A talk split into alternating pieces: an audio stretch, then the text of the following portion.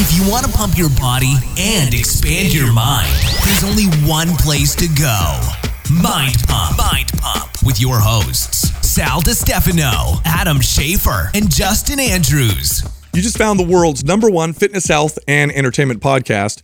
This is Mind Pump. Right in today's episode, we had Jason Phillips on the show. We talked about how the body adapts, what is needed for fat loss, what is needed to perform better, for longevity, um, and how they can sometimes compete with each other. So this guy's like a wealth of knowledge. Um, in fact, he's one of the founders of NCI, uh, which is one of the top coaching certification courses. Now, right now, check this out. Him and his team have just revamped all the programs at the Nutritional Coaching Institute. And these are some of the results their clients got in just 14 days. These are real now. I checked on them. 15 sales calls, seven new clients, $9,500 in revenue. And this is in two weeks, right? So that's crazy. These are trainers and coaches that worked with NCI to build their business. And this is what they're getting in a short period of time. And that's because they teach them how to build their business. They're they're to celebrate the rebrand launch because they're rebranding this. They're going to give away fifty thousand dollars worth of scholarships, uh, basically for free. Plus, the winner is going to have an all expense paid trip to come visit us here uh, at Mind Pump headquarters next time Jess, Jason comes on the show. So if you want to apply for this, you want to potentially win the scholarship, come visit us or just check NCI out why they're so successful at getting coaches to become successful. Go to mindpumpgiveaway.com. Again, it's mindpumpgiveaway.com. Now, this episode is brought to you by one of our sponsors, NutriSense. So, this is a continuous glucose monitor company. So, they make a CGM you put on your arm and it reads your blood sugar levels in real time. But even better, this company has nutritionists that you work with that help you design about the most individualized diet you could possibly have because they can watch your blood sugar. They can really tweak your diet to make it perfect for you, more so than almost any other method. It's really remarkable. Go check this company out. Go to nutrisense.io. That's N U T R I sense.io forward slash mind pump and use the code mind pump. Get yourself $30 off. We also have a sale going on this month. MAPS OCR, that's an obstacle course racing workout program, is 50% off. And MAPS Cardio, this is an endurance building program, is also 50% off. So if you're interested in one of those programs or both, go to mapsfitnessproducts.com. Just use the code November50 for the 50% off discount. All right, here comes the show. Jason, welcome back. Dude, good to be back. Welcome. Is this what is this your four, is this your fourth time now on our I show? I believe this is round four. Yeah, we appreciate you coming on the show. You're, I think that's um, going to be you get the award for the I was going to uh, say at that's this got to be close to the record, maybe. Who else would have been on longer? Max is up there. Max Lugavere. Yeah, we've had quite a few times. Uh, I think that's it. We like Max though. Max is awesome. Max is the man. Yeah, yeah. We were just talking about him. He's Yeah. really solid. Really nice guy. But we like you because you really do a good job of talking to, um, you know, some of our most important uh, listeners, which are coaches and trainers and people who are helping other people. No doubt. In fact, uh, so yesterday we're kind of you know, on this text thread and talking about, well, what do you want to talk about uh, on today's episode? And you said um, basically why you can't lose fat, improve your performance, and live forever. Correct. So what do you mean by that? What yeah, it's by that? actually it's the foundation um, that we that we build our cert on, right? And it's really the foundation of when I went into the CrossFit space. It's what nobody wanted to hear. Um, you know, I, I kind of stumbled on it on accident in the sense that when I did CrossFit, I was still eating like a bodybuilder. And I'm like, well, surely I can look like a high level CrossFitter, you know, ripped and whatever, and perform really well. And naturally, I'm going to be healthy. So why won't I live longer? Except what happened was my performance tanked. I felt like shit. I started looking like shit. And if I kept feeling like that for a very long time, there's no chance I would be living to, you know, 90 plus or into my hundreds. And so I started investigating it and I started just literally thinking about everything I learned in school and everything I understand in the industry at a high level and really went back to the foundation. And I was like, all right, to to lose weight or to look good, which is typically perceived as fat loss, right? Fat loss and muscle gain. Uh, to lose fat, we have to be in a calorie deficit. We have to eat adequate protein ratio of carbs to fats, independent on the individual. Um, okay, so calorie deficit being the big driver there. Well, to perform better, very rarely are we going to recommend a calorie deficit, right? I mean, we might make the exception that if you have a low training age or if we're really trying to put you in an advantageous hormonal position temporarily, we could talk about it. But that's the exception. That's not the rule. The rule would be adequate calorie intake and or uh, you know perhaps maybe a surplus. And then to live forever, mild calorie deficit but heavy emphasis on micronutrients, absence of carbohydrates, which we know is going to fuel uh, performance. And it doesn't really matter if you have a six pack because to get to really low levels of body fat is highly stressful in the body, stress being the antithesis of longevity. And I was like, man, all three of these things are completely different, except the average person in this world is trying to Yeah, all of achieve them. all of them at the same time. And here's the fucked up part as an industry, we're kind of promoting that you Yeah. can. Yeah. And I mm-hmm. was like, so I always say in 2012, I was the most hated nutrition coach in CrossFit. And then in 2013, I was the most loved because I took the methods and I proved them to be true. And I was like, listen, if we stop chasing aesthetics in the heart of performance, you will perform better. And so the next year I had several people on the podium at the games. Then I said, cool, in the off season, we can get you to wherever you want aesthetically, assuming it, lo- it aligns with what you need to be better the following year. My athletes look great in the off season. Well, we didn't really discuss longevity with CrossFitters because I don't think anybody high level CrossFitting is going to live forever. I just think that training three and four times a day in that modality is probably not advantageous to living forever. But the studies are pretty clear on what is going to create lots of longevity. And, you know, guys like we were talking about Max and, you know, Ben and those guys that really understand the biohacking world, but more so the longevity world, they will tell you neither of those things matter. Yeah, it's funny because uh, this is when people get really shocked when they hear about like, um, uh, you know, Olympic athlete so and so, or world world record marathon runner, or fitness enthusiast, you know, influencer, you know, dies of a heart attack or gets sick. And everybody's like, oh my god, how's this possible? This person is like the best athlete in the world at their sport, and it's like you know the wor- the when it comes to longevity, super extreme athletes have terrible longevity. Yeah. You're sacrificing longevity for extreme um, athletic pursuits, which is crazy considering we tend to take our longevity advice from those very people. Where do you guys think the origin of that narrative is? Well, it's interesting. You know, when we look at the fitness industry as a whole, what what typically promotes fitness is a body at low levels of body fat. Mm-hmm. Yep. And, you know, that person then talks about how they achieved it and how it's the quote unquote picture of health. Except all of us in here have dieted to very low levels of body fat. We all understand how we felt, how we performed at those times. I mean, you did a show Yeah. when you turned pro. How did you feel? Like looking back, the things that you did to get there. Do you think those are the picture of No, I mean there's a there's a reason why they call bodybuilders walking dead men. Right. I mean because you you're right on the borderline of that when you get up on that stage. So Yeah, I mean, we were just talking about the evolution of it and the limits that are literally going to be pushed. I mean, we were making a joke that, you know, Arnold back in the day, Mr. Olympia, he wouldn't even qualify to be a pro. I I don't know if he'd qualify to be a pro in men's physique, let alone classic physique. He wouldn't win Mr. San Jose. Absolutely not. today. No, his conditioning would have to be better. His size would have to get bigger. Uh-huh. It, it just it wouldn't work, and that's because the extremes of the drug use. And Arnold's been open that he used drugs, and clearly we're just willing to push different limits with different drugs now. But also, I mean, at that time, think back to it when you were a pro, you weren't bragging about your lifts. You know, if, if social media was like monstrous at then, like you're not posting videos of yourself back squatting 500 pounds, deadlifting 600 pounds, Yeah, or, or weeks out. anything like that. No, if anything, you're trying to make sure you don't get hurt, right?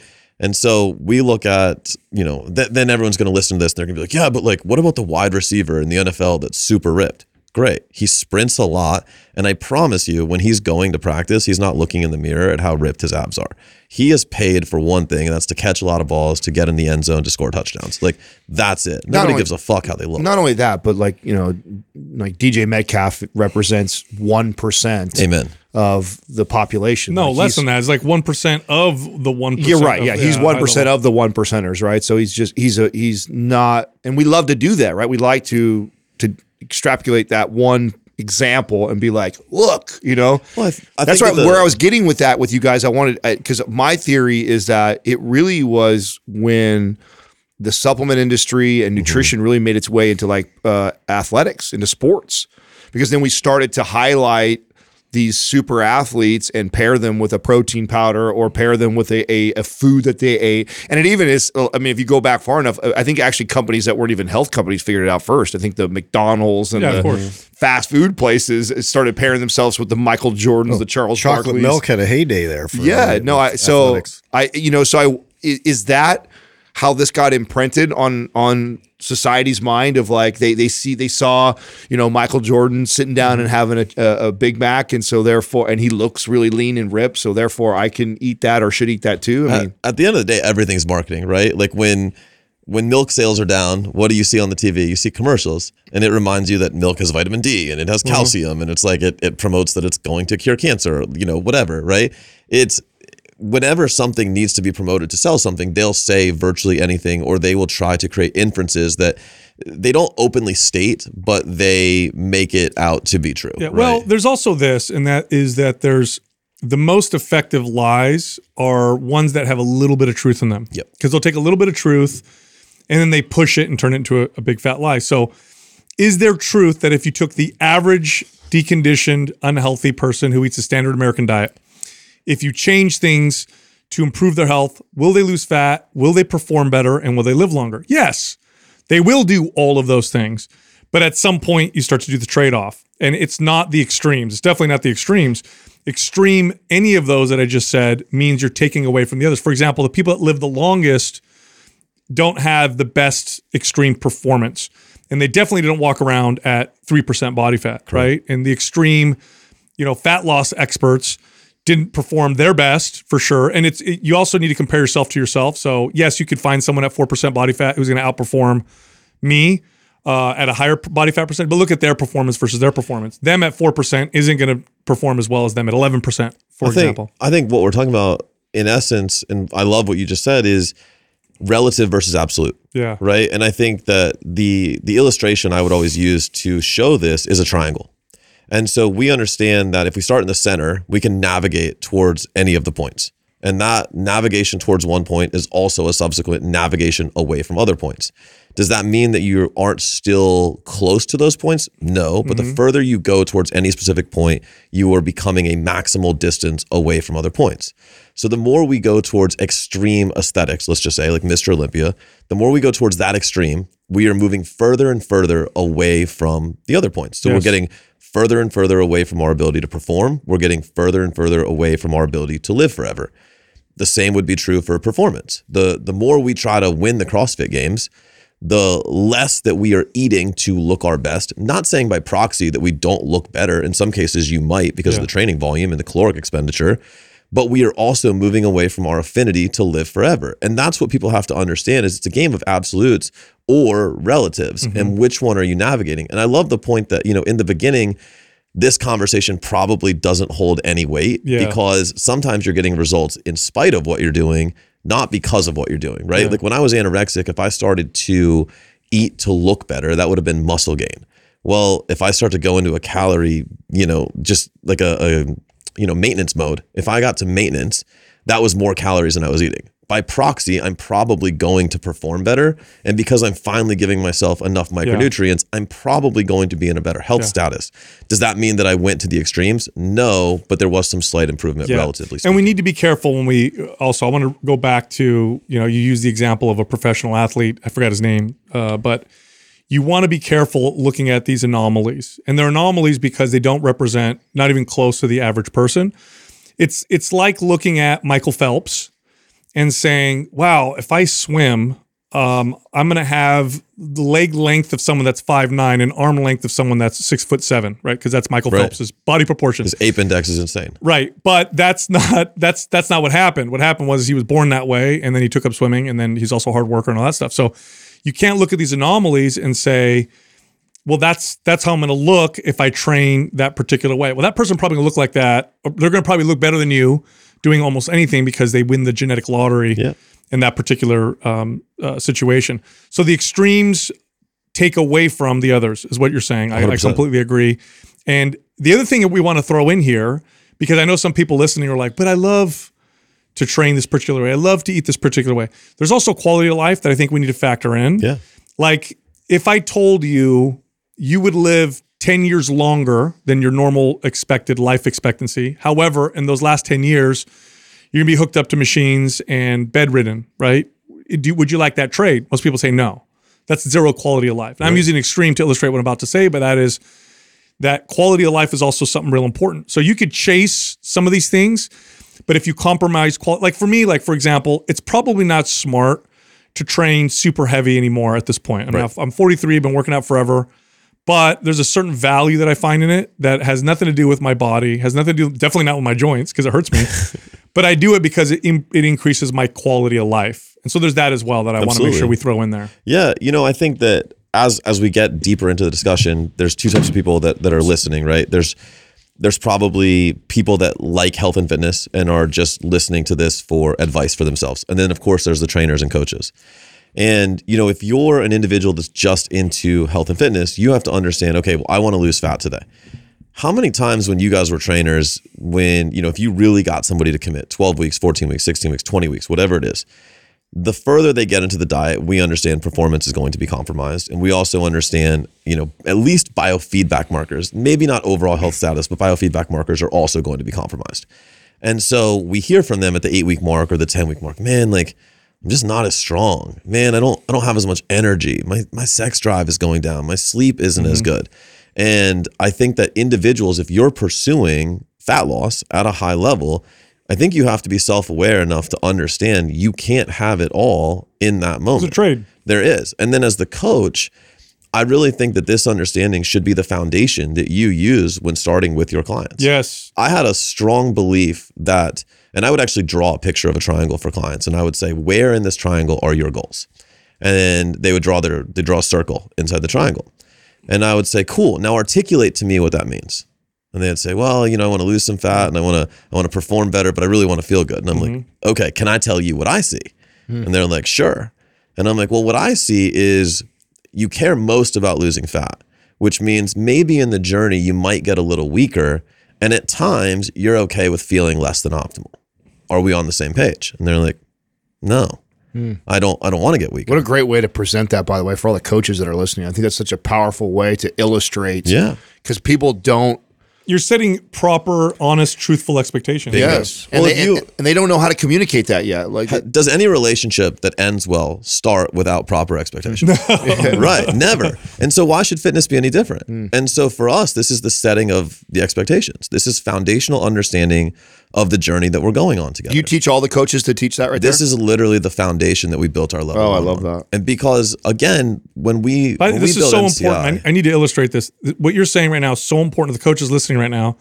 This is a huge factor. Huge. Whether or not you're going to be achieve long term success with a client or not, and if you do this right, you will also acha- uh, uh, attain greater financial success Bingo. as a result of it. So I just want to emphasize that 'cause I, I hope people understand. this could be one of the biggest determinants of your client success, Mm-hmm. which is the biggest determinant of your business success, right? I know we've had conversations around the entrepreneurial side of the business, which you certainly have to have understanding of. Even that is second in nature to creating client results. Because Mm-hmm. you can be the best marketer, the best salesperson. If you don't deliver on your promises, at some point you're the biggest fraud. That's Right. it. right? And so you have to be able to create client results. And client results come from an understanding of the journey. Because if I'm starting you on a path to lose 100 pounds, in my head, I'm like, yeah, you're you're gonna get a little weaker, right? Unless your training age is nothing. But you know, if you're if you're trained and you're conditioned, you're gonna get a little weaker, and you're not gonna feel the best all the time. That's okay. And so, but if I don't articulate that to you, and you have different expectations, we're playing two completely different games. And so when you come to me and you're pissed off that you're weaker and that you feel bad, and I'm like, well, no shit. Well, now all of a sudden, us being on different pages mm-hmm. causes massive strain on the relationship. And so this this literally becomes the start point. But that brings up a whole nother question, right? Which is, well, what if my client does want it all? And Well, you know, you're a coach. It's your job. To right? It's, it is, and I, and I actually think that there's. I, I always live by the quote: "You can have it all, you just can't have it all at the same time." Yeah. And I think that really good coaches, and by the way, this goes into building your business. Really good coaches help clients understand that you just have to periodize the seasons of your results. Yeah. Because I think all of us in here, at some point in our careers, have chased aesthetics, we've chased performance, and we've chased longevity. Mm-hmm. None of us in here, because of the understanding that we have, have chased them all concurrently. And so the real question becomes is how do we start to do that? And I think there's great answers to that as well. There's two things I want to add to this. One is if you're a coach listening and you know you kind of breeze through this, you said you create seasons. Mm-hmm. That also presents to you as a coach a wonderful planning and even sales opportunity. And so, and I, by the way, as trainers, when I say sales, don't shut your ears. I, I'm talking about You're painting a producing vision. producing results for your clients. Part of producing results for your clients is you have to because they don't know. They're they're hiring you for a reason. They really don't know what it's going to look like. And if I can show them specifically season one aesthetics, season two, I'm going to break it down very basic. Season one aesthetics, season two performance, season three, and then we're going to focus on longevity. Now they see the plan, mm-hmm. and oh by the way, each season is six weeks long, ten weeks long, whatever. That also works very well for me as a coach with my business because now instead of saying, "Hey, you're going to work with me for 30 weeks," well, what does that mean? Now they're like, "Oh, I see." exactly what that all looks like. So that's number one. Number two, I understand what happens with trainers, especially new trainers and new coaches, is they want to promise everything to the person because they think it's going to get, it's going to make them more likely to hire them or Yep. more excited. The truth is, and I remember learning this as a new trainer, when I was dead honest with a client, they say, Oh, I want to lose 30 pounds. When do you want to do it by? I want to lose it in 60 days. And I'd say, That's probably not going to happen in 60 days. When I was honest with people, I lost zero clients. Yep. In fact, what happened is I got more clients because I was being honest and truthful with them. It wasn't like they said to me, Oh, I can't do this in 60 days. I'm out of here. They said, Well, why can't I? And what's going on? And then they were very grateful that we had a very honest discussion. I always painted realistic expectations. And then what I tried to do is set myself up to have them exceed the things that I talked about. So I said, look, you're probably only going to lose three pounds in the first 60 days because we're doing this, this, and this. And then they lose six pounds. Are like, holy cow, this is amazing. Yep. But if I told them I was going to lose 20 pounds, well, now they're disappointed. Yeah, and then you also have to start using tactics that you're not on board with, and right, it, that becomes a whole other ethical dilemma. I mean, at the end of the day, I think we can all agree from the business side, the truth is the best salesperson. Yes. right, and every every coach and trainer should understand that. By the way, that all of a sudden brings down the stigma of sales. Because, oh, like Oh, yeah. you said, right, I'm going to say sales. All of a sudden, coaches and trainers they cover their ears, they freak yeah. the fuck out, and it's like, listen, we're not talking sales, we're talking truth. And by the way, if you looked at sales as education of the truth, you would probably make more sales, yeah. which is completely ironic in and of itself. I like what you said though about the different seasons, and you know, like I said, this this whole notion is really the foundation of NCI. The follow up to that is, well, how do we help somebody do all of them? Because I think that let's take aesthetics and let's take getting on a bodybuilding stage as an example. We know when you went on stage, when you came off stage, you could not immediately go into the pursuit of performance or longevity. Yeah, of course not. Right. There's a season that is recovery, Mm-hmm. right? There's a time where you need to, if you use drugs, you need to recover from the, the drug abuse, right? Mm-hmm. There's a time that if you didn't use drugs, you need to let, you know, you need to reverse diet or recover diet and get back to maintenance Mm-hmm. so that we can recover the hormone, you know, decrements that happen. Um, we can feel better. We can enjoy life a little bit. At that point, we need to understand like what is the internal machinery that we have and, and what is what are we actually able to create either in the performance continuum or in the longevity continuum? Is was our gut health compromised? Was um, you know are we strong? Are we are we metabolically uh, you know have we created enough um, what's the word i'm looking for right? Uh, increasing like your metabolic capacity. Right. have we done that enough to actually be able to put on weight or to gain enough strength or perform at a high level? And so I started looking at athletes and I was like, well, how do they get better every year, right? Using the DK Metcalf example. How does DK get stronger? How does he get faster? How does he get better at running routes? How does he become an overall better player? Well, he doesn't play football all year. So he doesn't do his hmm. sport all year, right? He recovers from the season. And he also has an off season where he tries to get stronger. He tries to acquire more skills. And then there's a period of time that he bridges that to playing the game. And I was like, well, if he's doing that, why isn't every human doing that in the pursuit of their goals? And so what we said is we're like, well, cool, there's three distinct sets of goals. There's aesthetics, there's performance, there's longevity. But if we periodize those goals, now all of a sudden you can start to stack them and we can chase multiple things. So if we chase aesthetics, we understand calorie deficit to the extreme, significantly low levels of body fat. That's what we would call season or the active pursuit of goals. Immediately after that, everybody understands there needs to be a postseason or a recovery season. We, you know, we quantify that as can we get back to normal homeostasis, right? A homeostatic balance defines a normal person. Cool. Well, then there's an off season. What are we doing to improve our chances of achieving our next goal? Whether that's another aesthetic goal, whether that's another performance related goal or longevity related goal. And then there's like a preseason, which is, am I setting myself up to achieve this goal maximally? So if it's performance, are we doing sport specific work? If it's aesthetics, am I prepared for the rigors of the diet? Have I set my social life up accordingly? Have I had the conversations with my significant other? Um, or if it's like longevity, it's, you know, have I truly created the foundation? Do I understand what foods work for me? Have I done the necessary testing to ensure that the journey I'm going on is going to work with me?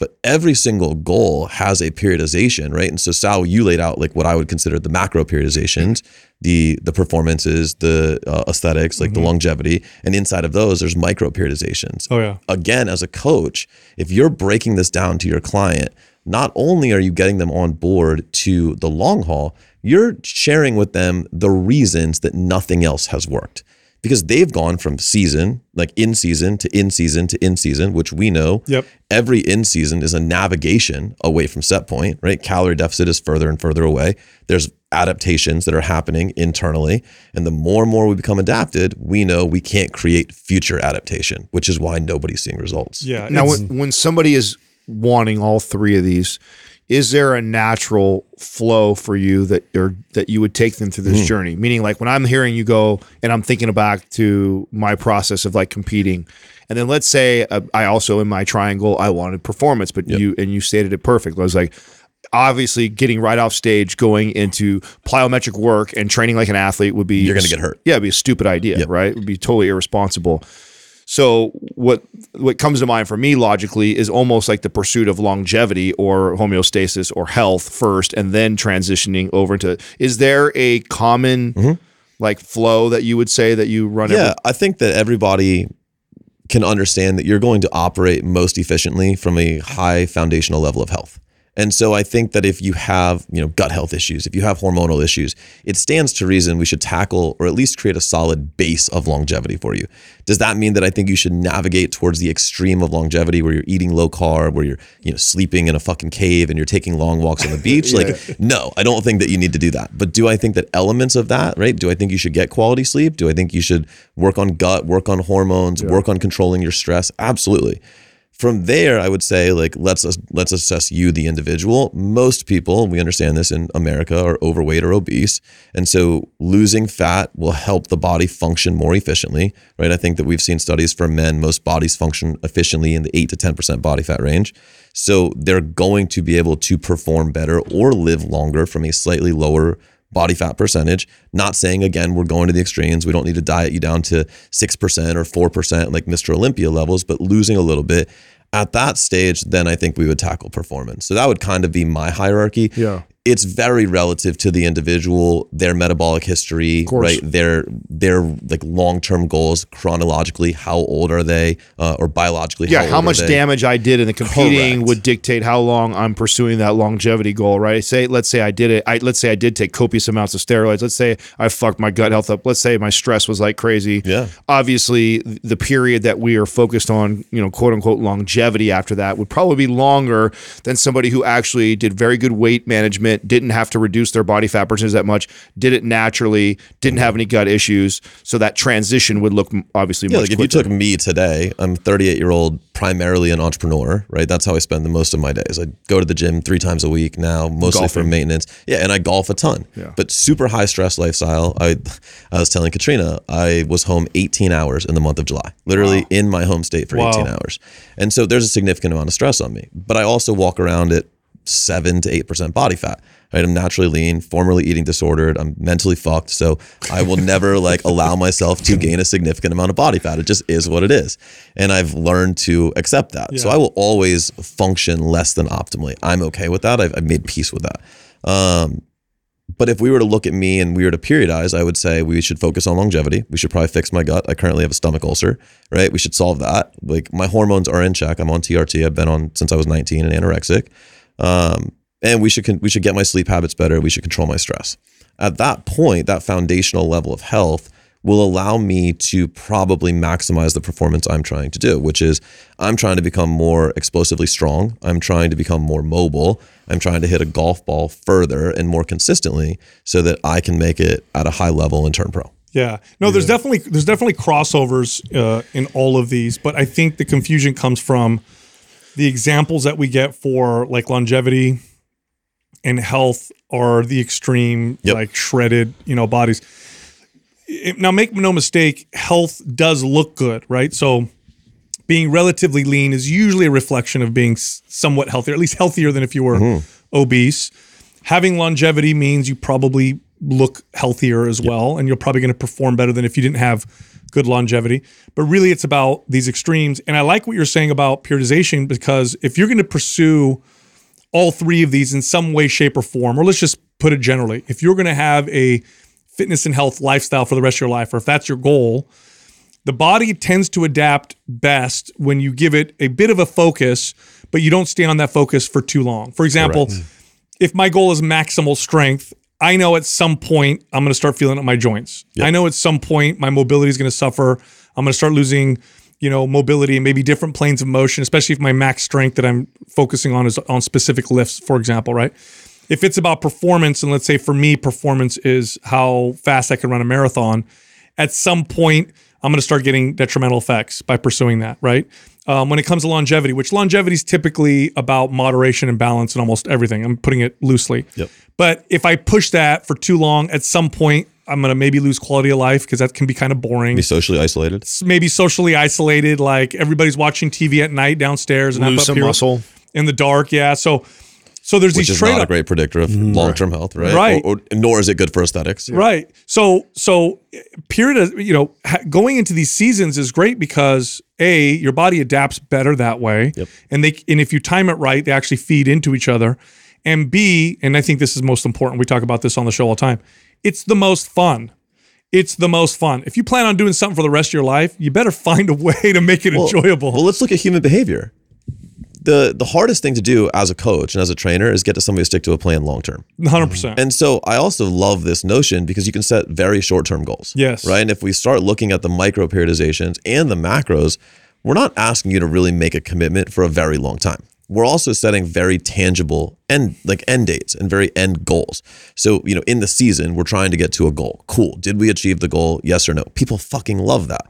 In the off season, hey man, we're recreation foundational level of health for men. You know, is your sex drive super high again? Awesome. Guys like that. You know, for the ladies, like, are you not moody all the time? Like they know that. Mm-hmm. You know, in the off season, can we get you stronger? Can we get you eating more food? There's again a tangible goal. And then when we start adding in sport specific or activity specific work, you start to feel really good because you're like, okay, I'm really ready to begin this pursuit again. And so you're taking the human psychological aspect, you're applying it, and you're understanding people don't like monster long-term goals. I mean, you know, we were having an entrepreneurial conversation before this. If we're like, hey man, all of us are trying to lead, to achieve hundred million dollars in net worth.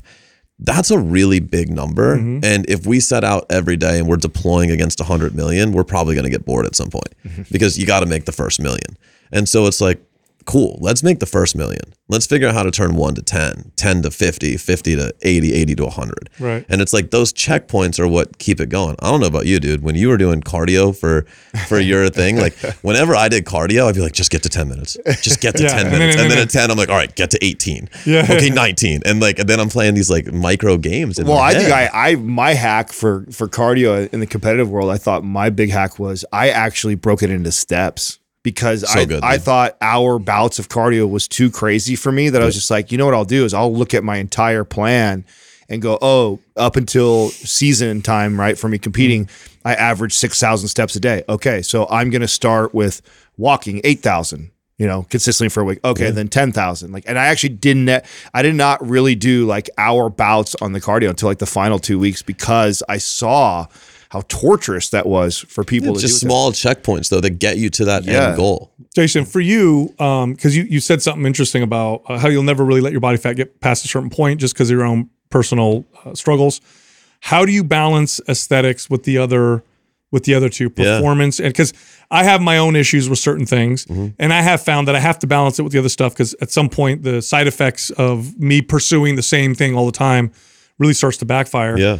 What, what does that look like for you? How do you balance it out? Yeah, it's a really good question. I I understand. I don't I don't think longevity is ever something I'm going to be the best at. Um, I have a little bit more of a proclivity towards it now that I have a daughter and she's getting older and you know she's That'll do that. to me. Yeah, That'll man. I mean, that. having a four year old daughter is like I want to live longer. So I, I do try to be better. Um, that being said, it's a mental battle every single day. I know that when I'm closer to nine or ten percent body fat, I feel my best. I also know when I'm closer to 9% body fat, I look in the mirror and I hate myself. Mm. And there's, you know, that's just the mental shit from when I was 19 and being super open about it. Mm. Um, You still struggle with that. I still do, man. Even at 38 years old. 9%, really? 38 years old, bro. You're still critical of yourself like that. Wow. like I, I mean, super transparent. I looked in the mirror this morning and I'm like, man, like I got more more fat on my sides than I need to have. And like, dude, I'm fucking ripped right You now. You are ripped right now. Like, and and it's like, Wow. Like if somebody saw a picture, they'd be like, dude, you're dieting for something, and I'm not. Like this is just how I walk around. And you know, factually, we ate at STK last night, and I went to the room and had two desserts. But I've also learned. How can I eat like that and maintain this? And so it's it's a play really fucked game. up vicious you know cycle. The, you know what the difference is probably because I have uh, I've had body image issues myself. The difference now is probably you're aware of it. Yes. Whereas before, tons of denial, tons of denial, tons of denial. Yes. So Yeah, there is an I- improvement. I'm I want way more open. Good. I want people to know right now. It's like, oh my god, I'll never get over this. Well, no, you you do through awareness. It's a process. I tell you know? everyone, it- you know, I mean, I- anorexia is anorexia nervosa, right? I, I don't know to be, you know, factually, is it a nervous system disorder? But I believe it is. And the fact that it's hardwired in your brain, I don't think ever changes. I think that you learn how to channel it a little bit better. And I'm okay with that. Like, so to answer the original question, though, I, I don't think longevity will ever be my thing. I also recognize now that if I wanted to be in a high level sport that requires super high athletic output, um, football, basketball, CrossFit, anything, I probably wouldn't be the best because I wouldn't be able to bring myself to eat enough. Fortunately, I happen to be really good at golf, and that doesn't require as much output. um, but I'll, I'll say, I mean, being on TRT and eating in a you know most of the time in a deficit has not been great for overall inflammation. Um, the fact that I'm overstressed and probably don't sleep enough because of my lifestyle and the entrepreneurial pursuits doesn't help focus. Um, and so my mobility suffers a little bit. My ability to concentrate at a high level suffers a little bit. And I'm aware of that when I'm on the golf course. And so there will come a day where I need to make a decision. The best line ever is we sponsor a kid named James Piot on the LIV Tour right now. And we're out and I'm playing the pro am with him in Chicago a couple weeks ago. And he's talking about wanting to put on some size this off season and how he likes McDonald's and Burger King. And I was like, well, I'm like, we ain't trying to put on shitty size. And he looks at me and he goes, I don't fucking care. He goes, six packs don't win golf tournaments. and I was like, you know what, man? Like, great statement. But like, I, I don't know. I mean, you said you had body image issues. I could never make that statement. Yeah. Because I immediately I'm like, yeah, but who the fuck wants to not have a six pack? Like mm-hmm. that was the first statement I had in my head, and I'm like, man, like I I wish I could have that. You know, So- like Bryson DeChambeau put on all that weight, and he didn't put on great weight. And you know, I was I literally I was just talking with Bryson, and like two weeks ago, and I'm actually getting ready to start working with him, and he is suffering effects from trying to pursue multiple sets of goals at the same time. Uh. and our whole conversation actually went back to what we're talking about today. Is he's like, "Hey man, I just started Whole 30 to fix my gut health." Cool. Hey man, I'm also really fucking tired all the time. Hey man, I don't sleep really well. And I'm like, "Well, you're on a you're on a diet for longevity to fix gut health, right? Foundational issues." He's like, yeah, and like I'm, I'm like losing way too much weight. Okay, well your aesthetics are suffering, right? Yeah, and I'm really tired all the time. Got it. Your performance is suffering. So you're eating for one goal, but you're telling me, you're asking me, how can I fix all three at the same time? And I kept reminding him the simple truth is we can't. And to go back to your question, Adam, you know, stacking those, I was like, let's address the foundational shit and accept the fact that you're not going to look the way you want to look right away. Yeah. And you're not going to jack performance through the roof right away. But once we've done that, let's attack performance while we're still in the golf season. Golf season ends another two months for him. Then in the off season, let's worry about the body shit. So I want to I want to stay here since you were vulnerable enough to to admit that you still have a hard time with this because I think there's a lot of people that can relate to this. Um, uh, when you and knowing what you know that you you know that you even that I'm probably never going to be the longevity guy. Uh, but yet you recognize when there's things in your life that are suffering, sleep, stress, whatever these. What does it look like, even though you've already accepted that uh, you're you're you're not going to be the you know meditation guru, walk guy, Right. you know what what what do you what are things that you start doing in your life or what kind of changes when you when those things start to like really rear its head on you and you go like okay I need to fucking I know I've accepted I'm not going to be that guy completely but I need to adopt some of my own my own philosophy here what does that look like when Yeah, I think. Um, I mean, I think it's pretty universal truth that the severity of pain dictates the speed of action, and so the more, the deeper I get into the rabbit hole, right, the further I get away from longevity, the faster I will take action on fixing those things. Um, I just don't think I implement permanent solutions. So, like to give you an example, I mean, I'm You do it enough to feel better. Exactly. And then go back. Yep. I, I put a band-aid on it. it's it's better. The bleeding stops, the wound heals a little bit, right? But it's still susceptible to opening Yeah. again. And so, you know, I'm sitting here today and I have a stomach ulcer from all the stress in my life.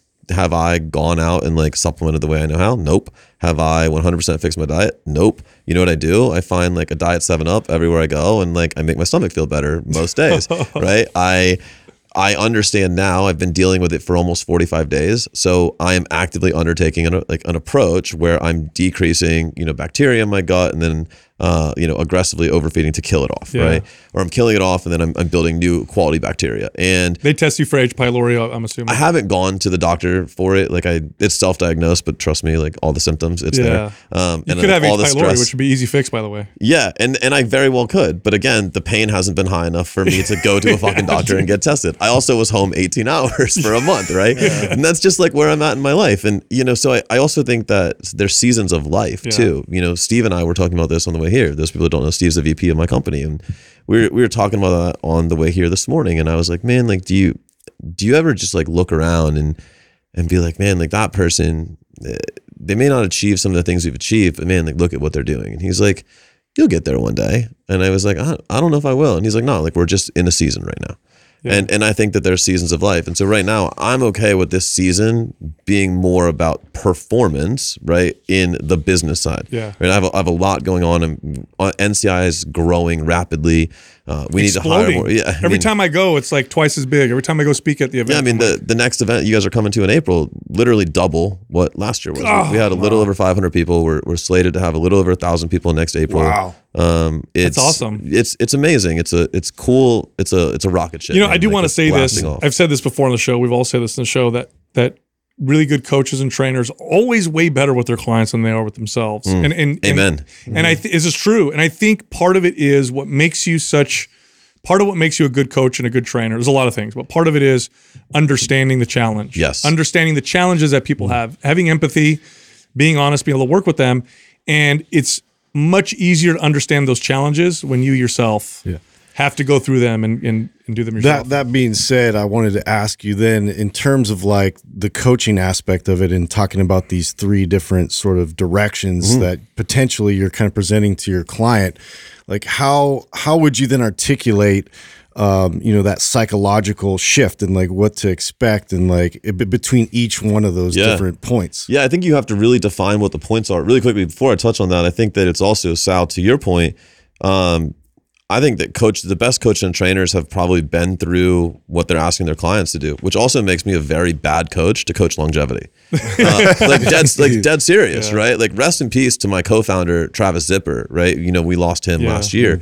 And he was a phenomenal longevity coach. And ironically, like when him and I met, he was pursuing aesthetics and performance. I explained to him the triangle and he really bought in. He just shifted his whole life to longevity. Well, if you were one of his clients in his last two years on earth, he was the best in the world at that, which is it's crazy, right? He pursued it himself. He led it. It was it was super dope. But um, Justin, to answer the question, I think that each season is defined by something, right? And so whenever I teach this, I ask people like, what is season, like in season active pursuit of goals? Like, what is that defined by? And and the reality is it's it's defined by the end result, the performance. And so if we're trying to get you ready for a stage, it's designed, it's defined by what do you look like on stage. Our journey is not over till you hit the stage, till we peak correctly, until you feel like you hit your best. The end, right? And so you know that's what we're after. The the next thing I'm going to give you when we're in postseason is I'm trying to get you back to a homeostatic balance. Now, I'm not going to make everybody get lab tests. If you're on steroids, I probably would, but for most people, we're going to use biofeedback. So it's a little bit subjective, um, but we have objective data if we've worked together for more than a year, or you have previously objective data about things you were able to do, ways that you felt, et cetera, right? Like we can look back at data. So we're trying to get all of those things together. The hardest one I would say is the off season because you know I, I tell people this is defined by strength and skill acquisition, and so how much strength can you acquire? How many skills can you acquire? How do you tangibly define that? We don't know what your upper limit is. We don't know what your ceiling is as a human being, um, and so sometimes people are complacent, sometimes they're lazy, or you get very driven individuals that, you know, I, I look at uh, like a Saquon Barkley, um, who I think I just saw like a video of him squatting almost 700 pounds. Yeah. And and in my head, I'm like, I know that wasn't the giant strength coach because in the NFL, like most strength, most strength coaches are glorified like injury preventers. Mm-hmm. So I'm like, this had to be an, an independent strength coach. But I'm like, this guy clearly has a high upper limit and he has a very strong proclivity towards performance in the offseason. Amazing. He'd be a great person to coach.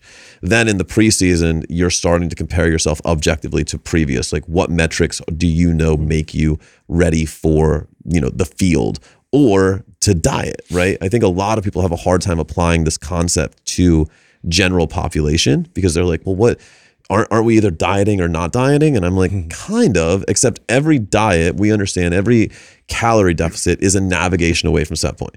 And so if, you know, if we look at a unit away from set point and we go 10 units away from set point, well, it stands to reason that to be best suited for our next diet, we need to recoup those 10 units, if you will, right? So likely the duration of your diet will, you'll need at least that duration of your diet to recover. Um, sometimes it can be done faster, but very rarely. Uh, you know, the, the research is kind of conflicting. We, we do understand we need to recover. There's some research that indicates speed of recovery. So if you increase calories more significantly early in the recovery diet, it will help. I, I don't know if I agree with that. The research again is not clear. Um, the off season is going to be based on your, you know, what your life is like. I don't think it's not a sport, so you know your season is not clearly defined. When is the next time you're actively going to want to pursue a goal? And then the preseason here would be.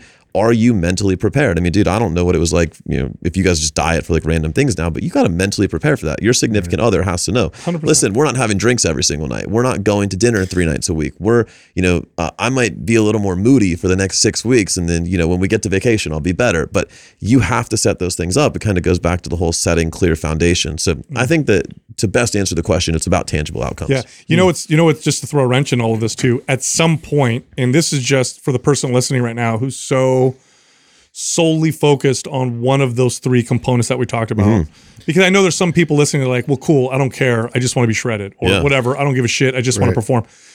Yeah, at some point, the extreme pursuit of just one, you're obviously compromising the other two, but at some point you'll lose the one you're after as well. Because Well, at there's some point, adaptation. Right. Or just at some point, being extremely lean all the time and you're compromising your health, you're compromising. at- return. yeah. At some point, your health goes so bad that be, you can't be lean well, like you could before. Every adaptation you create hinders your ability to to adapt again in the same manner. Yeah. Right. And so, more simply stated, every time we lose fat, it's harder to lose fat. Right. We know inherently, like the body's def- the body has the strongest, most sophisticated defense mechanism against body fat loss. Right. So as soon as you start losing fat, your body's like, fuck this. I, I need to store fat, right? Like I need to live. I'm I'm put on this earth to survive, thrive, and procreate. So we know metabolic adaptations begin. And so the deeper we get into the fat loss journey, the harder it is to lose fat. Well, the more you improve your performance, like we're not put on this earth to run four second 40 yards, right? We're not put on this earth to squat 600 pounds. And so your body starts doing things. Why do people get injured at their highest levels of performance, right? We look at uh, one of the things I used to always be able to tell whenever I saw a CrossFitter that was super lean and they were at a high level competition, I'm like, that person's going to get injured. And everyone's like, how did you, how did you predict that? And I'm like, they are literally at the peak of their output. And the mm-hmm. minute they go beyond threshold, their body is going to intentionally injure itself to mm-hmm. prevent any future mode. output, right? Which it perceives as a threat to itself. Right. And so the, the more adaptation you create in a specific manner, the more difficult it becomes to continue adapting in that same manner, which again speaks to the need to periodize. Now, do you have to rotate through the different ones? Absolutely not. NFL athletes are staying in performance for years at a time. People that compete in physique components, they're they're staying in the same uh, you know the same point of the triangle uh, the same every single year, right? It's like, hey, I'm going to look a certain way. I'm going to recover. I'm going to do an off season. I'm going to get ready for my next show. Right. And it's so they're they're still saying in the same modality. Um, so you don't have to rotate through them, but you definitely do have to periodize. Yeah, Yeah. I would I would make the case though too that those examples you you see the greatest uh, you know repercussions from those people. The people that stayed in bodybuilding God, for yeah. decades end up with the most problems. That the, the people that played football for ten years Yeah. That's end because up the compromises being made are just being yeah, absolutely. In other so words, even though even though you could do it right and and Well, be dude, we, we looked up a stat on, on NFL before we started Yeah. this, right? The average NFL athlete that's dying is happening between 56 and 59 years old. They're Yeah. not the average person that's dying that played football is sub 60. I mean, that's fucking scary. insane. And I have to assume that very few of them are like, well, I'm going to play football for a year, but you know what? Next year I'm going to do bodybuilding. Yeah. Right. But then I'll go back to football the following year. Yeah, Or, or maybe I'll go sleep in a cave for a year. Yeah. Like they, they don't do that. They continue hammering home. And, and if I had to guess, they're probably not periodizing. Yeah. Right. And, you know, then this creates a whole nother issue, especially at high level athletics, is like, well, why don't athletes do this? If this knowledge is out there and it's readily out there, Yeah. Why aren't people doing it? Yeah, and the I- reality is now we're talking sponsorship dollars. Now we're talking about self identity. There's some We issue. celebrate There's, the there's extremes. well, um, if you guys are UFC fans, there's some UFC guys that are getting in the octagon that should not fucking be fighting. Like if uh, I don't know how the Diaz brothers still do it. They've been Dude. banging, banging, banging. well, the shout out to Nate for winning his last. I fight. mean, Uh, I that's mean, what I'm saying. I don't understand. but he but he beat Tony Ferguson, who I that's actually who I was going to talk about. Tony looks so bad Yeah. in that fight, and I'm a huge UFC guy. Like I'm such a UFC fan. He looks so fucking bad in that fight. He has to understand his time is done. Yeah. Like, and he was, dude, he was great. He is one of the reasons the UFC got to where it is. I think that if had if him and Khabib had fought their very first time when they were supposed to fight, it would have been an amazing fight. Like it, I'm a big UFC guy. His time is up, and he finishes that fight, and he's like, "Guys, I'm just getting started." I'm "Getting started? What? Yeah. like moving closer to your fucking coffin because that's it. Yeah, Like, you know what sucks is that attitude is what got him there. Yeah. yeah. Now- now you and have now to- it's his detriment. now you gotta Came drop it. on. crazy. Now you got to drop that attitude. Yeah, it's funny. Arthur Brooks, a good friend of ours, uh, wrote a book called From Strength to Strength, and he talks about how, and this is kind of along the lines of what we're talking about, how after retirement there's this diverging graph where some people do great, improve quality of life, live longer, and some people's health just immediately suffers. They have uh, really uh, terrible quality of life. And he said the difference between the two are that people can shift. The people that can shift, so the people that are doers and then they retire become teachers. So it's like this attitude of fighting, for example, and never giving up. Well, at some point I have to switch that. So now I got to switch that to teaching others. Otherwise, I'm going to kill myself. That's kind of that's kind of how I try to frame business development for coaches. Is a lot of coaches struggle when they have to become the CEO of their business. Mm-hmm. They they feel this imposter syndrome of I'm not the one doing all of the coaching, therefore I'm mm. not as important. And I'm like, no, no, you're actually coaching just at a different level. You're coaching your staff, you're coaching your employees. Sometimes you're, you're coaching yourself to get through the rigors of all of the shit, but you're still a coach, right? So teaching is still a, a function of what they were doing at a lower level. Yeah. It's just extending really the value and the reach and the impact of their organization. It's just unfortunate because we don't um we don't celebrate those guys and girls, right? We don't celebrate the UFC fighter who did two years at the pro level, then retired, and then became a No. coach and loved life, had a family and kids, and like mm-hmm. had a great healthy life No. because he made his he made Well, it, he got his now- bag, then he got into a, a job that fulfilled him longevity wise. Nobody talks about him. No. You want to talk about the extremes like the Fergusons that have gone in the ring like a dog and just war Remember after Chuck war Liddell? after war. Yeah. Chuck Liddell's a great example. And that of dude's probably fuck. And I mean, shout out to Chuck. I mean, I mean, he's a warrior, wars. but he went too far. yeah, he's got to be fucked. But I mean, Yeah. I mean, how how hard that is for them too, because they. Um, Well, I'll give s- I'll give you guys a name, like if because you guys are casual UFC fans. You know who James Krause is? Mm-hmm. You do. Yeah. Okay, so I've most heard- people, if I said James Krause, you're like, who's that? yeah, well, I'm more of a UFC fan than these guys. Right. So, So. it's like, so why why do we not know James Krause? Well, James is an amazing fighter. He won a lot of fights in the UFC. He's now a coach Yeah. to a lot. Like he runs a camp that I believe is one of the best camps in UFC.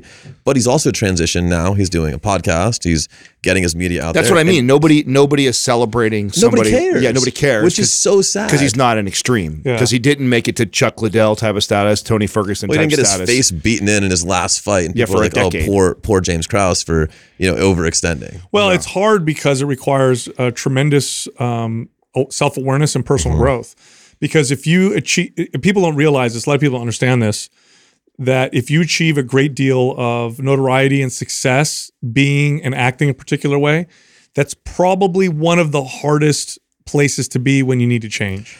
Because it's who I am, people love me, I'm crushing at it. And how do you abandon that when it's time to mm-hmm. abandon it? You know, you got all this love for it and you got all the success. Now I got to change gears. well, your we were talking identity, your identity is completely wrapped up. and it's it. an, an identity you love, right? It gave you all this great stuff. It's like no wonder people have to literally get you know hurt in order for them to see it. I'll give you a great one right now in the journey I'm on. For the better part of 18, 19 years, my my goal in the gym was either performance or muscle gain, right? To some degree, it was always performance. I wanted to get bigger. I wanted to get stronger. I, Right. I wanted to look better. I'm in a position now where there's no professional golfer that is, you know, 5'10, 200 pounds. right and and so i've begun this journey of actively losing muscle. And so Boy, how hard is that? it is the hardest fucking mm. thing I have ever Yeah, done in my entire life. Because I wake up in the morning, I don't even I won't even get on the scale. But I'll look in the mirror and I'm like, I'm a skinny bitch. and and so I go around all these golfers and they're like, oh, you're jacked. And then I see myself on video and I'm like, fuck, I've lost so much muscle. And I and I have to like, uh, you know, I have such a self identity tied to the 19 years of pursuing gaining muscle. And so my identity was that I'm this guy that can, you know, walk the walk Yeah. of my talk. And I was like, yeah, I talk about gaining muscle, I talk about getting lean, and look, I can do it over and over again. And so now I'm doing this, and I I'm not gonna lie, man, I have this massive fear of getting on stage at Coaching Con next year and grabbing the mic and having a thousand people in the stands looking at me and being like, Is, does he have cancer? Wow. Like, like I, I actually fear that people are going to judge me. Well, being around all the golfers is probably a good thing because it, they Oh, that's a great ego boost. Right. No, I'm saying, it's, it, I mean, when you think about it, it's probably a, a good place for you to pursue while you're trying to overcome those, you know, deep rooted insecurities. But I, I think that so many of our, I think logically we could all sit here and build a plan for me to lose muscle and still be healthy and functionally Sure. fit, right? yeah. The execution of that's going to be insanely difficult. Of course. Well, And- and, mainly because of the psychological part, not That's because of the lack of knowledge or discipline. Exactly. And I no, because you think got tons of knowledge and discipline. Right. I wouldn't, you know, I wouldn't have achieved all the things I've achieved if I didn't, but it's, it's still really hard. And I think that that speaks, and this would be a whole nother podcast, which is, you know, why when every resource is out there, are people not achieving results? And, you know, I say this, you know, going back to our certification, I say this the very first thing. Nothing you're going to learn from me on day one is not something you couldn't find on Google. And so my question is, as an aspiring coach, why don't you know it? And the reality is, there's too much of it out there. You're not disciplined enough to synthesize it and figure out what you should know. But most importantly, even if you do fucking know it, the reason you're struggling is because you're not using the principles that we've been discussing today. You don't understand how do you bridge the knowledge and how do you facilitate application. Right. And the best in the world are the ones that can create the application. I believe if somebody was to coach me on my journey right now, it would not be about the science of me losing No. muscle. I understand No, how to do no, it. They would be able to get my mind in a place where and and they would gamify it. They would do something to where I was okay Mm-hmm. with continuing to lose muscle and that mentally I was able to perform at the same level as I could. this is the this is the argument that we get into with other coaches and Because this is true P- for everyone, by the way. and Absolutely. Not just you. PhDs and that are in our space because everybody wants to debate the science. And it's like you're to, in in our opinion, like you are missing the most important piece, which is the psychological and behavioral Bingo. piece. If because yeah, okay, so what in a controlled environment, this study says this. We're not lab rats. None of that matters if I can't get my client, which I've trained hundreds of them, thousands between all three of us, that I've tried to get to do X, Y, and Z that the study says. If 90% of them fail me, that study is fucking moot. Yeah. Doesn't even matter. Well, so to- why am to I arguing with you? To live that? forever, we should go low carb, right? Like we understand that. We should also stop training and we should, you know, again, sleep in a cave and take long walks on the beach. Yeah. I'm not going to stop training. I'm also not going to give up carbs. Like, period. The end. Yeah. And so if you can't help me inside of the application where maybe I train less frequently, maybe I train less intensely, maybe I enjoy my training at lower intensities, maybe we manipulate my carb intake to where I can still do the things I want, then you're a shitty coach. Because spouting off facts to me that I fundamentally just don't want, Yeah. great. Like I understand you're smart. And there's so many fucking academics in this world. That's true for everybody. I'll never forget this as, a, as an early trainer. I think it must have been year two or three. I had a client that hired me was severely obese, and I used to run a gym that was across the street from a hospital. They they worked at the same one later on, but they had a, ga- a gastric bypass program there. And at some point, we would get some of their patients. So this guy came to me, big guy, was he had to lose weight in order to get the surgery. Okay. Anyway, we got in these deep conversations. And at this point, I really started to figure out that being vulnerable and honest was a great way to get people to do the same thing back. So we're talking, and and he says, you know, he goes, uh, I'm actually a little, I'm really nervous about losing a lot of weight. And I said, why? he says, because uh, I, I I don't I don't want people to approach me. I don't want to I don't want to have these kind of relationships where I get close with people. I say, what? And he goes, yeah. He goes, I'm really realizing that a lot of what I did, this was him personally, a lot of what I've done to myself was really to create this kind of barrier between me and deep relationships. And it, it had to go back to his Yeah, childhood yeah. and stuff like that. But when I heard that, it's like, okay, You give them all the X's and O's, you can give them the ones and zeros. It ain't, it doesn't matter. None of that matters. And back to Adam's point, you you could t- show me a study that says that swimming in a cold lake burns 15% more body fat than uh, doing cardio in the afternoon. If my client's like, I ain't gonna go swim in a cold lake in the morning, it doesn't matter. Yep. None of that matters. It's all about the behaviors. It's all about the behaviors. And that's why we need to talk about this. And that's why, and, and again, what I try to do is I try to sell people on how to do the right stuff by talking to these behaviors. For example, I think it's it's wise for everybody to cycle through seasons of performance, getting leaner, and longevity. How do I communicate that to someone who just wants to get leaner? Or how do I communicate to someone who just wants Bingo. to perform better? Well, here's how. If you don't cycle in and out of that, you're going to lose your whatever you're you're seeking.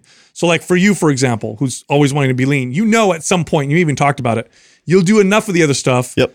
To get you out of the hole. Yep. Right? So you've understood that at least, right? So that's how I try to communicate it and I think that there's a big I think this the space is missing that tremendously because we always argue over the mechanistic asp- aspects. Well, I mean, I think Jason hit it earlier. It's we it's the marketing piece, right? It's it's Yeah. it's it, we're it's much easier for us to divide you, cattle you here and there, and then market directly to this one specific goal, that one pain point. Oh, you want to be ripped? I'm going to market everything. I'm not going to tell you it's a triangle, and if you go this way a little bit, you're going to pull from Yeah, that 'cause way. that's a conversation. Yeah, that's and that's that's the least complicated. sexy It's sell, not though. sexy. It means long time. It means you don't get exactly what you want. It's much easier for me to be like, "What? You want to get ripped? Okay, here's what I have for you. Here's the supplement. Here's the way we Mm-hmm. train. Here's the way we think." Like, and sell you that, and you're more likely to convert that person to, to revenue much You- quicker you- and easier. I, it's not. I asked a question one time on my social media, and I think it was in December, and I said, um, you know, if if next year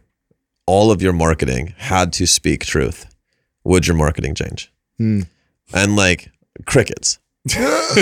because people are like, "Fuck!" I would actually have to start telling the truth because Wow. everybody's uh, everyone in our space is promoting they have a fat loss solution, Yeah. and not saying you don't, but we all know as coaches, ninety percent of people that come to us, right, especially in today, right, twenty twenty two.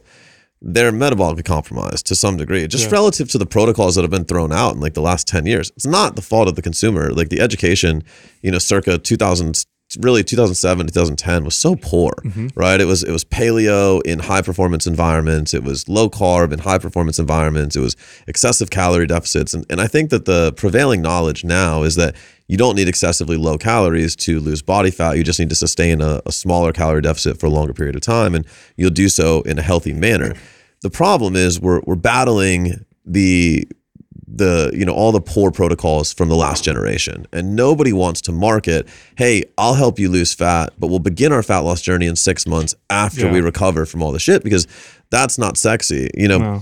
even on the business side I, i've been having this like epiphany in my head which is every business coach under the sun is like i you know i'll make you $100000 and I'm massively confident in my abilities to help any business. We've we've done it. We've built you know 10 plus millionaires at this point, thousands six figure earners. It's great, but the the truth, if I was to take all of the marketing in the world, is I'm going to make your money back as fast as possible, so that I feel like we're both on the same foundational level. Then I'm going to have you pump the brakes for a few months on only focusing on revenue because that's the biggest problem in the marketplace by the way. I'm going to help you build a foundation that will always allow you to build revenue. So are you cool with like making back 30 grand really quickly? Are you cool with then pausing for six months and then we can resume revenue? Most coaches are like well no the dickhead down the street's telling me i'm going to Yeah. make 30 grand a month right away so fuck you Yeah. except i'm looking out for you long term they're looking out for your dollars in their pocket Please today. lie to me. and that's what people are out are Yeah. actively seeking You know, I got a speculation, and then I want to, uh, and then I'll transition to something I think is uh, interesting, and I'd love your input. But the, the speculation is because I think that the internet and media at first flooded the market with a lot more bad information, but then what it did is it opened up the bandwidth to where before you had only so many channels, and because there were only so many channels competing for all these people, that you know doing a two or three hour discussion podcast was like no Right. everything's 10 minutes or less um, it's all sound bites there's no way you can communicate what we try to communicate because what we're trying to do is tell you the right way to do it in a five minute soundbite. It just doesn't work. It's a long form communication, and and so I think the speculation is I think it's going to go in the other direction because uh, the internet's limitless with with bandwidth. So now we can have two or three hour podcasts, or I can do a thousand like we've done over eighteen hundred episodes, where you could find probably a hundred fat loss episodes where we talk about the same stuff, but we say it differently, a hundred different ways. And as you continue to listen, it'll start to make sense. It's a conversation. So there's, there's repetition. Yes. So there's that. And then the second thing, this is what I love your speculation on. Uh, we've said for a long time that fitness, the pursuit of fitness, is one of the most unassuming yet powerful forms or vehicles for personal growth. Okay. I would agree. People don't realize it when they go into it. They're like, I want to look better. I want to get fit. But it, but if you pursue it long enough, you got to learn acceptance because at some point you get older, so you're gonna, you're not going to be as awesome or whatever as you were before. At some point, you have to visit things that you weren't visiting before. Like at some point, I had to like make peace with the fact that mobility is going to be a part of my routine. That's something I hated, but it's like, well, now I have to, and I want to keep doing this, so I'm going to make this a part of my life. Yep. At some point, you have to figure out how to modify it because your lifestyle changes, stress, family, illness, whatever. So you, so it's it, through the journey of fitness, you have to process a lot and grow quite a bit. Have you experienced this through the through the journey? Yeah, I mean, I, you know, I don't think I would be anywhere that I am today. And this is going to sound like a really crazy statement. Had I not become anorexic, and prior to anorexia, I had no discipline. Um, I was the kid that had. I was super intelligent, but I had zero work ethic. And so, like, I got, you know, my SATs were very high. Like, back when the scale was like 1600, I was like around a 1500 SAT. But my homework average was like a zero. And I always said in school, like, tests tell you how smart you are, homework says how hard you work. And had I gone back, I would have actually, you know, could I go back today? I would take pride in having a 100% homework average because it's a reflection of how hard you work. And I'll take hard workers over knowledgeable people any day. We can teach you skills, we can't teach you intangibles. Hmm. And it was the first time in my life that I had to become completely dedicated to something because the reason I was anorexic was I wanted to I wanted a shredded six pack and I was willing to do anything to get there. I was so fucking miserable in that time of my life that I would sit on the floor of my parents, you know, of my room in my parents' bedroom and I would contemplate suicide at night. Like that's how miserable I was. And I would wake up the next morning and I'm like, all right, let's go. And I, I would do anything. I mean, dietarily, like I would sit in front of people eating desserts and everything. And I'm like, nope, I'm strong.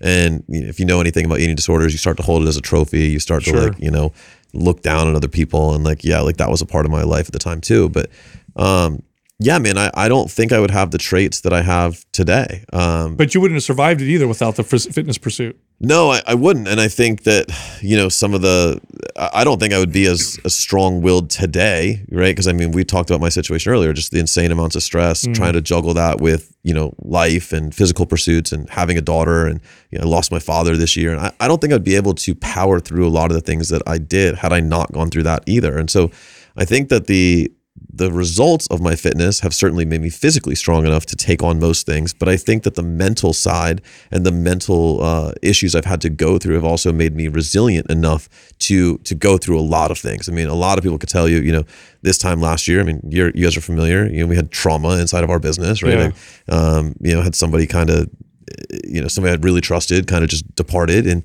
um, you know I had uh, I lost my dad this year I lost my co-founder in the last year um, you know we've had uh, we've had unlimited things happen and I've been resilient enough to just kind of put my head down and plow forward and I don't think I would be anywhere here without without fitness as being really the, the cornerstone of my life Do you do you looking forward? Do you see uh, other things for you that you're gonna probably have to tackle? I guess you mentioned Oh, yeah. your gut. So yeah, I mean, physically for sure. I, you know, I, I'm getting my. I finally went to an ortho last Thursday and had my hip looked at, and so I'm either going to have to have it scoped or have a full replacement. Oh, wow. Yeah, yeah, so I, I go for an MRI next week and we'll confirm which one. Um, I'm guessing I'm going to have a full replacement. what's it gonna take for you to be super longevity focused, or is that impossible? I don't know. I mean, if you ask me today, gun to the head, I, I don't see it happening. Yeah. But you know, I. You're so growth minded. I I, I always- don't I don't put it past you. I think you I think you would if you had to. Yeah, I think there will come a time where I understand that. You know, I ironically I I'm really get I'm trying to start loving to read more, and so I've been reading the Almanack of Naval, and you know Naval states in there that physical health is his number one priority, and you know Naval's pretty successful. And so if Naval prioritizes physical health uh, above everything, above mental health, above you know business, um, you know if, if really smart people have done it before me, maybe I should look more into it. But you know I, I think that I jokingly, you know, am self-deprecating and say how how poor my longevity is. I, I think that I secretly probably do a lot of really good things. Like, Well, in uh, comparison to the average person, you're yeah, I light get- years ahead of. I get seven to nine hours of sleep per night, right? Like, I mean, I went to sleep last night here in San Fran at eight thirty last night, and I mean, time zones, etc. But you, you have you have family, you have friends, you keep yourself at a moderately low body fat percentage, you strength train. I mean, you sleep. I mean, those are I eat vegetables. you're every checking the box like on I- a lot of what most people Yeah. are are really missing out. You don't you probably don't eat tons of processed food. I mean, there's a lot of things that you are doing in the direction of quote unquote. also wrong. very high standards. So I compare myself to probably perfection. And so when I'm self-deprecating enough to say that I don't do these things, it's comparison to like being a hundred out of a hundred. Sure, and I'm, sure. you know, I'm probably like an 85 out of a hundred. So certainly not bad. Um, you know, I, I think long-term, man, it's, uh, I can't wait to see what, what unfolds. And I think that that's really the coolest part of where I'm at in life now is I've always been very entrenched in the now and I'm very focused. Like, don't get me wrong, I'm very focused person, but I also understand there's way more to come. I think we had a very poignant conversation before this about things that are happening in life right now. And I, it- you know, had this happened, the opportunities I have on the table today, had they happened three years ago, I would have very much been about the now and I would have not seen the future. Whereas I think today my decisions or my actions are, are far more dictated by the future. And I think that's growth and evolution of me as a person. So, okay, one more question, and uh, maybe this will put you on the spot a little bit, but um, why are the coaches at NCI so loyal to NCI? And it's and don't tell me it's because of the money they make and how successful they are. I don't Because think it's any of it. Okay, good because I, I've, I've look, I've, I've run enough businesses, I've, I've been in enough gyms, and had enough teams to know that that's not what creates crazy loyalty. So I have Although my that helps. guesses. It helps. It helps. It does. well, It I think that, that's a side effect, right? So my I, I have my it, it also can be it also can become the biggest detriment You're because right. it, can also mm-hmm. facilitate entitlement. That's right. So so why is it? Because I noticed this about the coaches with you guys. I mean, Yep. we I, we're on weekly calls with your coaches, and I talk to a lot of them. I get DMs from them, and the loyalty to you guys um, is uh, is exceptional. What is it? Yeah, you know, it's it's interesting, man. I think that I've tried to become very introspective of this because it's something I'm very proud of, but it's not even to the level I want it to be yet. And I think that what remains to still be achieved is a reflection of me. And so all the the personal growth that I need to do will grow the community. Um, that being said, the personal growth I've experienced and the the personal growth that our team has experienced together is, I think, what yields the success of our community. And I say that in the sense of everything we've done from day one has been in the you know kind of in the presence of the connection based model. And so when you come to nci you learn that. And i you know kind of going back to the statement i don't care how much you know about health and fitness if you can't get your client to facilitate that um, you know via implementation then really you're not a very good coach. And the only way you can do that is through connecting with them. Uh, sometimes that's storytelling to your clients. Sometimes that's vulnerability with your clients. Sometimes that's being stern and yelling at your clients. Right? Everybody's different. Everybody is wound differently. I feel like you got to be a little bit of a chameleon. And i know we've talked about that when i've been in here previously.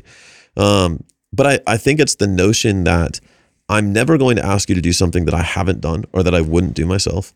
Uh, i'm always going to give you a reason for why i'm telling you to do something I'm never going to make you do anything, and I'm going to support you above everything else, not your results, not you know the way you feel, nothing else. I'm going to support you and your journey, and because I'm willing to do that, my team has adopted that mindset, and because they are willing to, they are actively touching the community in such a way. Um, but you know, I this is done across the board. This isn't just in personal communication. This is also in our marketing. Um, when when we look at as a company how we've grown, uh, one of our biggest weaknesses is we have no direct response marketing. Meaning we don't run an ad and say buy our shit. We get to know you, and then because people tend to like us, or because we like you, or there's a good connection, holy shit, you end up buying from us. Imagine that. It's like two people that like each other go on a date, and then they you know turn into like an actual relationship. Um, we would rather do business and we would rather have a community of people that genuinely like each other than people that are willing to spend dollars. Uh, that's been the cornerstone of massive growth. Um, it's also what the coaches that have been successful with us use as their cornerstone of massive growth. And I think it's what's going to continue to allow us to ascend and, and help a lot of people, man. I think that somebody said to me the other day, I, I just did a, I did Kenny Santucci's event in New York um, three days ago. And like I sat on a panel and, and I did, you know, we answered all these questions and I came off stage and there was like a line of like 20 people that wanted to just come up and thank me for like the bluntness of my answers. And my VP of education looks at me and he's like, dude, like, look at that. He's like, look at that line of people. Like you just did that. You impacted that. And I don't think that we ever, as coaches, sit back and reflect enough. I think we're so worried about the journey. We're so worried about the information we put out. We're we're, we're so worried about the growth of our company that we forget that man, one person, one is greater than zero. And if we continue to touch one person every day, we're winning. Yeah. Can I tell you what the coaches tell me? Please. About when I ask them, they say uh, because Jason is real and he and he really cares. So uh, basically, what you dope. said, but they say it pretty succinctly. so, Succinctly. yeah. That's dope, man. I mean, I it's it's cool to hear that, and it's still mm-hmm. humbling to hear. You know, mm-hmm. it's not to like get nostalgic on you, man. I remember the first time I I came into this room, into this podcast room, and I was just a coach, right? Like NCI was just was almost just beginning, man. And uh, I remember just being so in awe of the industry, and to to now, you know, we had an independent research done to now be one of the actual top certifications in the world. It's like, and think about the number of lives we've changed. It's, it's pretty crazy, man. It's awesome. It's pretty been a great journey, man. It's always great to Appreciate have you on the that. show. Mm-hmm. Mm-hmm. Thank you, brother. Thanks. Thank you for listening to Mind Pump. If your goal is to build and shape your body, dramatically improve your health and energy, and maximize your overall performance, check out our discounted RGB Super Bundle at mindpumpmedia.com. The RGB Super Bundle includes MAPS Anabolic, MAPS Performance, and MAPS Aesthetic. Nine months of phased expert exercise programming designed by Sal, Adam, and Justin to systematically transform the way your body looks, feels, and performs. With detailed workout blueprints and over 200 videos, the RGB Super Bundle is like having Sal, Adam, and Justin as your own personal trainers, but at a fraction of the price. The RGB Super Bundle has a full 30 day money back guarantee, and you can get it now plus other valuable free resources at mindpumpmedia.com. If you enjoy this show, please share the love by leaving us a five star rating and review on iTunes and by introducing Mind Pump to your friends and family. We thank you for your support, and until next time, this is Mind Pump.